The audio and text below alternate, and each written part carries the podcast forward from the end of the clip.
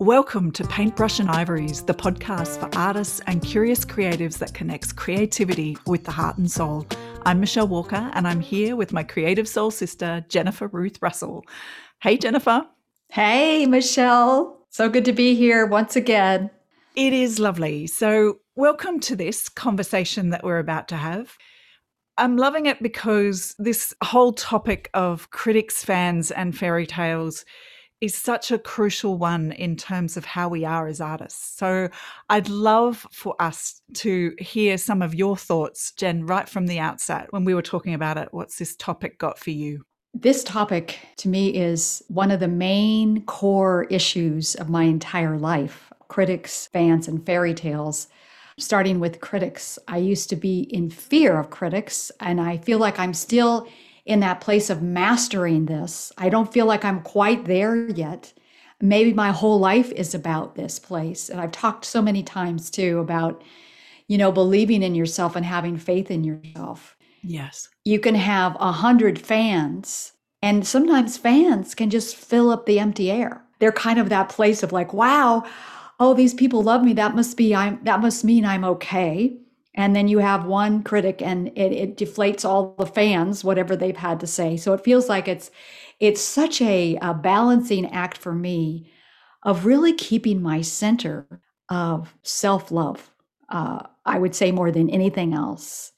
That fans and critics come and go but the worst critic of all is the one that is within me. Yeah. You know and may i always be the ultimate fan for myself. Yeah and to me, fairy tales will come in a little bit, but I'd love to hear your your take on critics and fans. Well, it's interesting when I thought about this topic, I was very purposefully talking about fans being positive, critics being negative, and the whole fantasy land we can get drawn into as artists, thinking that we have to have, you know, a thousand of these or 10,000 of those kind of people in our lives and none of the other. And I don't really believe that, but I think that there's a bit of a focus. You know, when I watch other artists, I watch what other artists talk about, perhaps some of the leaders in the visual arts world where I kind of swim, I guess. And there's certainly a lot of focus on how do you grow your fan base, you know, what does that mean? And there's a lot of validity in that. And I'm not I'm not hosing that down at all. And I think what it has meant for me is fans are not always good and critics are not always bad. I think that's probably one of the things, maybe at the superficial level, that's what it comes across as. So, how do you define mm-hmm. a critic? When you talk about a critic and this whole thing being part of your lifelong journey as an artist, describe for me your critic, what you're thinking of when you say that. Mm, that's a big question. that's a big question. Let's see if I can. Eh, it's like asking me to play uh, to paint a like a 25 foot canvas, right? Um,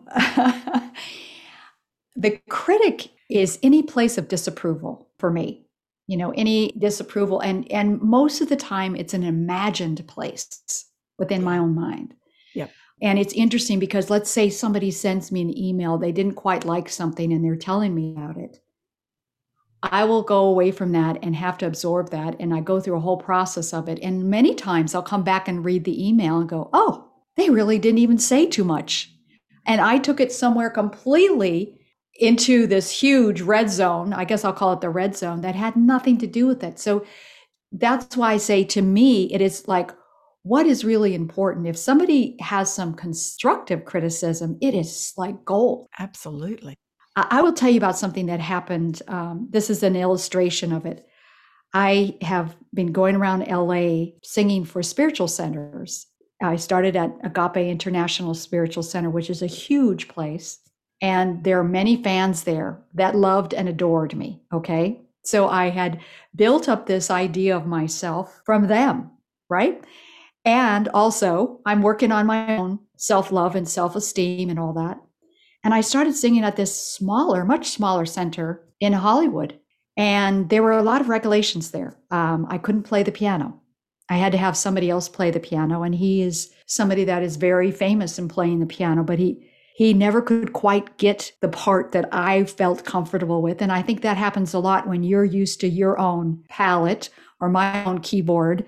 I'm playing the piano and singing. This is my comfort zone. This is how I write my songs. So after performing there about three times, he sent me an email and said, We don't really think that you fit, you know, that you are really um, what we're looking for. We're looking for much more for stage singers. And this was my interpretation more Broadway and cabaret, which I am not. And that hit me hard when I first read that. And then I was like, of course I'm not I'm not fitting there because what I do is so very different and it actually strengthened what I do. It actually strengthened that conversation when somebody says, Hey, would you mind covering this song? And I feel that place in my belly that says no. I really say no because that's not who I am. I really, if you want a song that covers this uh, this subject and will get people to really feel into their heart about it, I'm your girl. But if you want me to sing some some cutesy little light tune that'll make everybody feel good and walk away thinking, oh, I've, I've done my spiritual work for the week, I'm not your girl. And it really helped me get clear about who I am. And I thank that guy now for sending me that email. So that's just a little bit too of how I want to say there's a fairy tale. If I had this many fans, I would be cool. I would be fine. I would be able to do my work better. But I have seen it work just the opposite, where many artists, especially musicians, when they get a lot of fame before they really know who they are, they can't handle it. It messes with their head because they haven't really owned themselves. They don't know who they are yet. Yeah. So I think fans and critics have so much to do with us coming into that place of maturity of who we are. And I would say the fairy tale, the fairy tale in this story is like, oh, if I have at least 30,000 people that like me on Instagram, then I will be okay. And then I, I will be at this certain level. That is a fairy tale. That certain level, I don't think it ever really comes in your lifetime because you're always continually growing and expanding to the next level, to the next level. You never arrive. Yep, that's how the fairy tale runs for me as well. If I have this many followers or fans, then that means this. I've arrived, I'm mm-hmm. I'm accomplished, I've you know reached a level that I can feel happy about. And I completely agree that the growth is a journey and it's lovely to stop and it is lovely to say oh, isn't that interesting? You know, that number of people are interested in what I do. But does it change what I do? Does it change what I'm interested in? No, not if mm. I'm clear about it in myself. And that that's where I completely agree that the fairy tale, in the way some people talk about it, is 10,000 fans, zero critics, life is good. You've made it. right? That's part of it. that's part of it. So I love, you know, fans for me are also every shade of the color wheel as well, because fans, if they just sort of say, love what you do, love what you do, that's great. That's lovely uh, feedback and valuable in my day. But they also sometimes want to own what I do. And that's awesome because mm-hmm. that allows a stream of income and I just think that that is a reality. And so, really, if we unpick the fairy tale, it's the 10,000 fans equals a good income. Zero critics means there's nothing happening that makes you feel bad about yourself, and you've therefore arrived um, as an artist. So, I think it is part of the picture for me that is very positive. Like, just a really small example two weeks ago i was at a at the art retreat and we had a market night for our tutors and fellow students. And it's a beautiful market because it's just everything there is handmade by a lot of people whose artwork you already know. And two years ago when i was at a similar market a lady bought a pair of earrings. Actually two ladies bought a pair of earrings. And when i saw them again for the art retreat they told me how much they adored those earrings and that they wore them every day and they went with everything that they had and they love love loved them and they were wearing them when i saw them and then they came back and it, one of the ladies bought one of my signature pieces which was a very mm. expensive piece a handmade chain with multiple enamel reversible enamel pieces on it and I was really proud of that piece. and it was the most expensive thing on my market table. And she bought that and another pair of earrings. So, you know, that kind of a fan, blessed be you, Anne. Thank you, Anne. Um. That kind of a fan, it's a delight to have in your life that people reflect the joy from mm-hmm. the work, from your endeavors, from your making, the things that you do with your hands and, you know, your creativity. Absolutely. You know, there doesn't have to be a whole lot of them. you know that that's that's the other gorgeous thing is the world the world doesn't have to be knee deep in in those kind of fans i don't think i think they're it's a delight to have i agree with you about the critic the critic for me was more the fear of the critic than the actual critic mm-hmm. and for a long time it's not so real for me at all these days but for a long time it was who do you think you are thinking that you're creative hmm and mm-hmm. that someone on the outside world would reflect that fear back to me. And so I mm-hmm. probably, like you, would over embellish the kinds of feedback if I even perceived the slightest bit of criticism in it. And yet mm-hmm. I know now a good critique, which is for me a critic with a good eye, whose wisdom I acknowledge and respect, can see different things about my work that is gold. Like that is a pure mm-hmm. gift. That kind of mm-hmm. critic that can critique your work and suggest things. That is, you know, such a valuable part of, you know, the growth of my practice. Do you have critiques, you know, from does Michael help with the critiques in your world or mm-hmm. Absolutely. You know, I was thinking about this the other day how I'm so grateful that I have somebody in my life that I can bounce things off of because we can't stay in a vacuum. Uh, we, I guess we can, but for me, if I didn't have somebody to bounce something off of, I wouldn't. It is a barometer for me. Yeah. But before, I think I talked about this before, there is also a barometer within myself like, oh, this is good. Or like, it's those places. If I know it's really good and I have that, that place of yes in my heart, in my body, I feel it everywhere nobody can really touch that piece. Maybe they can tweak it a little bit here and there on the on the edges. But if there's something like a song that I'm like, this sounds like a zillion other songs. This doesn't feel like it has any. What do you think? Mm. I have to ask somebody else. What do you think mm. of this? And I, I, you know, and a lot of times those songs will will become hits, and I'm always amazed because I haven't had that feeling about them. You know. Yeah. But you never know what people what people will like. Oh. You know, I I had a I remember the first CD that I did, the adult CD, the first uh, one with the one, and I remember a dear friend that was my neighbor at the time. She came over. She goes, "I want twenty of them." She goes, "I want twenty CDs." That's when CDs were still around. I want twenty CDs because I want to give them to everybody I know at Christmas. You know, and oh. it, what a what a gift. So I understand that you know that place when you have those fans that are just they want you to know how much how much you've meant to them yeah. And I keep knowing too, and I would like us to talk about the fairy tale in a little different way, just for a moment, if you don't mind. I think that fairy tales used in a way of keeping you alive and giving you life are really helpful.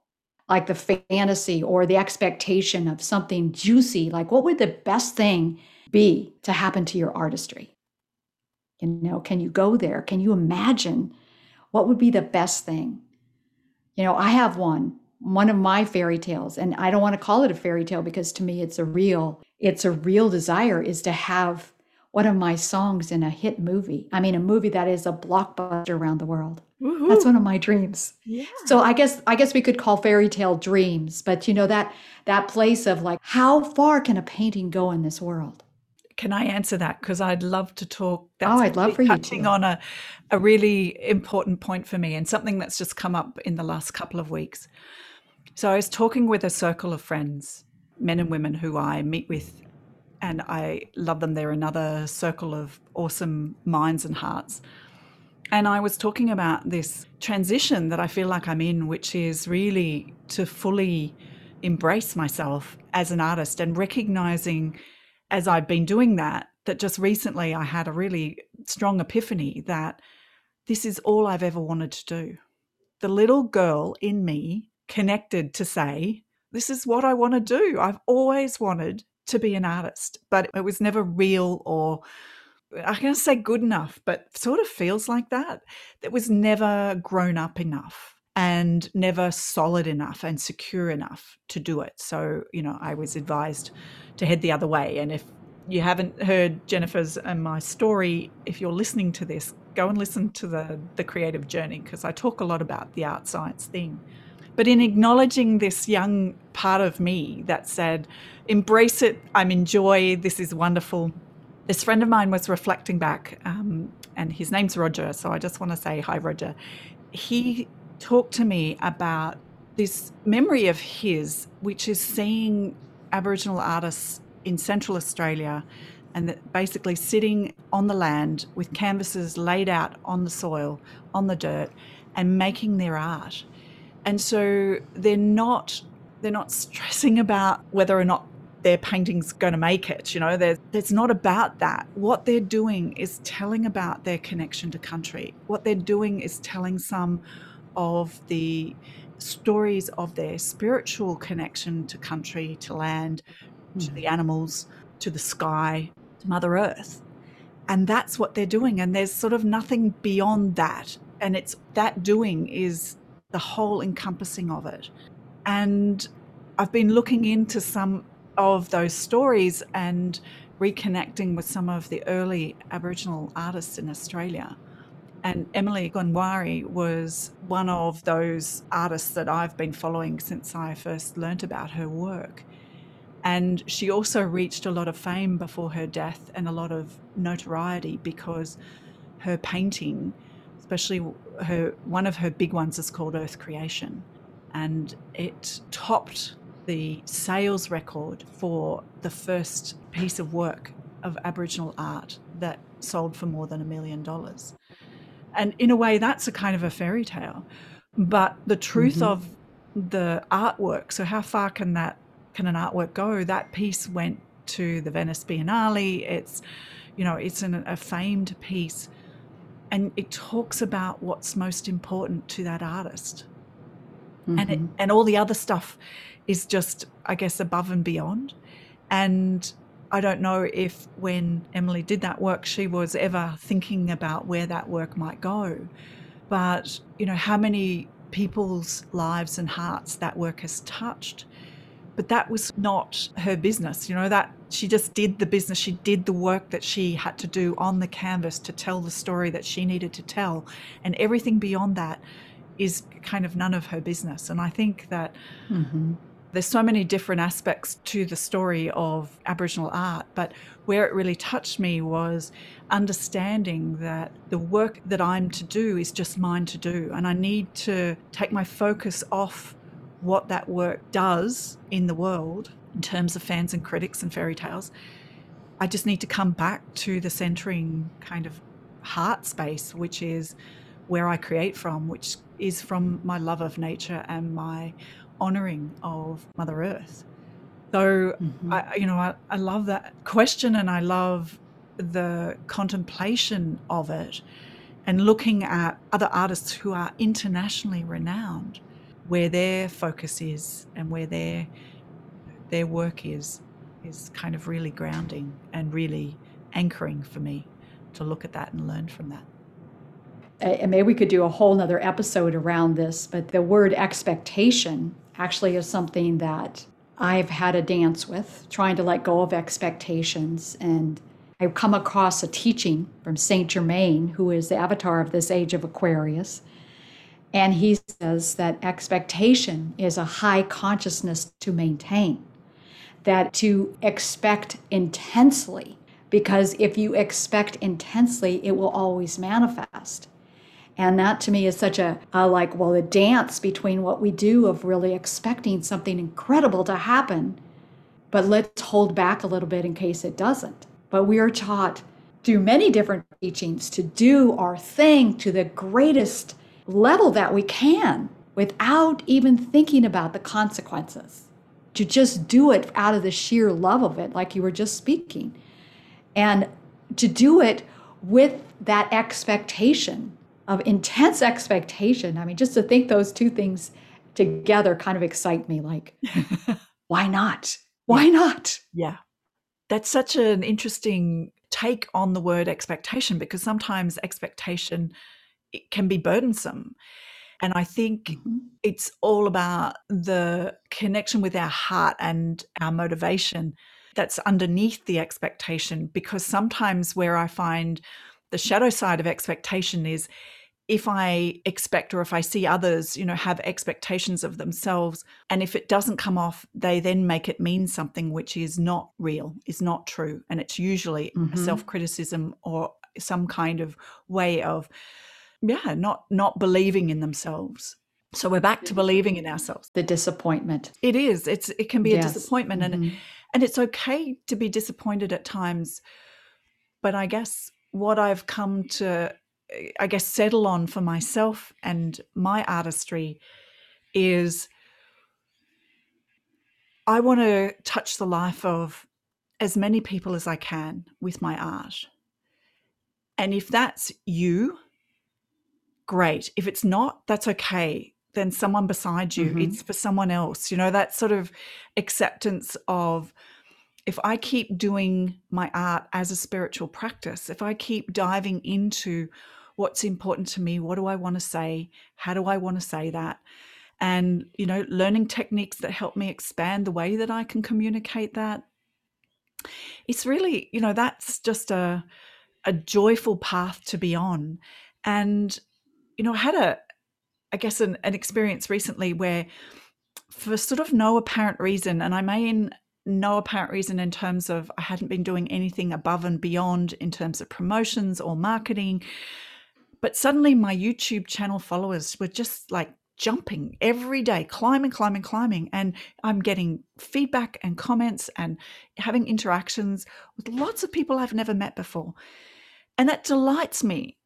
But I come back to my focus for YouTube in a way of being able to share tips and tricks in the studio, my studio schmucklets, but also my process because I know how much I love seeing other people's work in mm-hmm. process. So that's all, you know, it's not about a numbers game. And I think the the tripping up of people is when the numbers, the metrics of what it is that we're doing becomes something that has a meaning beyond. And then our expectations can mm-hmm. get hooked up in the numbers growth and the numbers game if you like because that doesn't feel real. It feels yeah, like it i want to it should be just an a flow on a ripple effect not the main game. Mm-hmm. what do you think? Yeah i have something to add to that with a different little different word structure around it. And I love this teaching. It came out of uh, a book called Endless Love by Glenda Green, who is an artist. And this amazing being appeared to her and, and said, I want you to draw a picture of me. And it happened to be Yeshua. And she documented everything that happened as this it was actually a image was blazed in her brain in her third eye that she kept seeing and the day that she completed the painting it left I mean, it's just it's just amazing story. As an artist, you should you should read it because it's just amazing that way. But he said some amazing things to her, and one thing was it's always about love and it's not about the structure. And we could look at those numbers today as being the structure. Mm. We could mm. look about you know a, an art show or a concert or you know we think that this is the level but it's just the structure and the structure is not really real it is part of the illusion of this dimension but the love is real. and when we talk about the fan and the critic, and if we can absolutely put it across that blue flame of love, we'll see the value of both of those. Like you said, it, it, there's yeah. always so much value there on on both. That place of when you're not really have a place of high self-esteem and in love with yourself, your fans kind of like, why would anybody want to be my fan? you know you can you can have that conversation or if somebody is my fan they must not know anything right they mustn't be and, very and discerning right?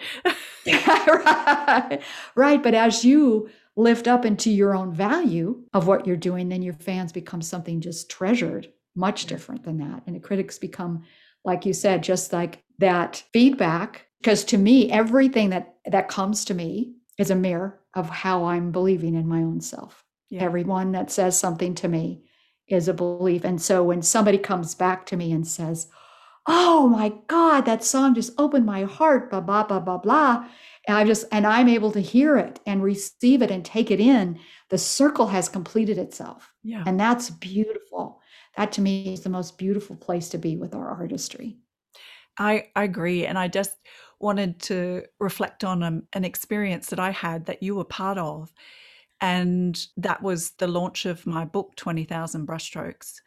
That day, one could argue that I had the 80 people who turned up to the book launch were fans, but they were much more than that. You know, they were they were mm-hmm. friends, they were family, they were deep beloved souls that know me and that have been on this journey with me. And that bit of artistry, that bit of creativity that I put on a page and between two covers was very much a work of the heart, of really deeply telling my own story and what I thought mattered in the world. And being surrounded and having that joy and that rejoicing. It honestly was, apart from my wedding day to Ian, it's the second happiest, most joyful day of my life, that book launch, because of that community of rejoicing that went on. And I felt good about what I'd done, and people came along to help me celebrate that. And it was such an amazing mm. experience. You know, that was that was a fairy tale. That utterly was a fairy tale in all elements of you know the the sort of traditional once upon a time and then this happened and then you know mm. she lived happily ever after it was quite a, a magical experience it was Many, I, I got to witness it yeah yeah, but I have to say also, it was a wonderful revelation of the artistry of your relationships. Yes. If we wanted to put that in there. Yes, it was. Yes. Beautiful. It's such a great memory for me as well. Yeah. And, and what a gift that those people turning up and just being there in that moment is for me. So I feel like the, you know, the, these sort of terms are quite expansive and rubbery, and we can substitute fan with with beloved friend or you know fan with complete stranger that shares a, a, a joy or a, a, love of certain things that i do and critic can be both a way shower you know like a way bearer of the next step or they can just be a reflection of an inner voice an inner doubt on the outside coming mm. back for me to be able to look at and i say yes to all the fairy tales uh, and I want to say just one thing too, because we are, it sounds like we're winding up here. I want to say, be a fan. You know, to me, it's important as an artist to be a fan of other people's work and to let them know. You know, I I love it when people let me know people I don't even know, and they'll say something like, you know, I put my my two and four year old to sleep every night with the whole Ho'oponopono prayer chant, mm. and that to me is like that is such a beautiful gift. And someone took the time to tell me that. And it's just beautiful. It's just grist for the beautiful mill of, of my artistry. And I always think that, you know, tell people how much you love their artistry and what they're doing. Yeah. I think it's it's such a valuable thing to do for yourself. And it's part of the joy of my day is when I go on and look at what the artists are that I follow are doing and send them messages that you know it might just be i love this or wow that that color scheme uh, i've never thought of putting those colors together you know whatever it is that bubbles up for me that is part of me being an artist is being a fan of others. I love that you raise that because that is definitely a, a joy being part of that circle of conversation.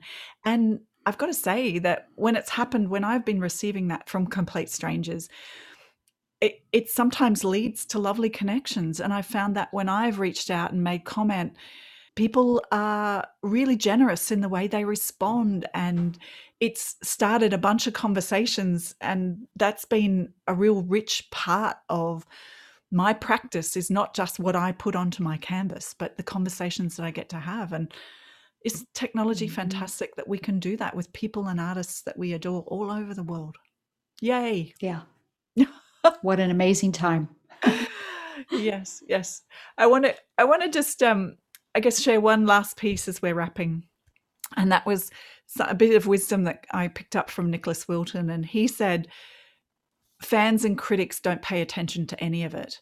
And I get what he's saying about that. And I think, you know, we've talked about other ways where paying attention to fans and critics can be really valuable. But there's also another level where that's what we're talking about when we're saying our business eh, is really to concentrate on being centered in our practice and to be true to ourselves and ensuring that when we create that we're creating from the deepest most passionate connected part of ourselves and that everything else that happens after that is kind of none of our business. And i get that. I guess that that's a sort of another way of looking at this whole topic and i thought that that was a valuable bit of insight and a perspective for us to think about beautiful Anything else to share? Any other inspiration around this topic that you'd like to end on?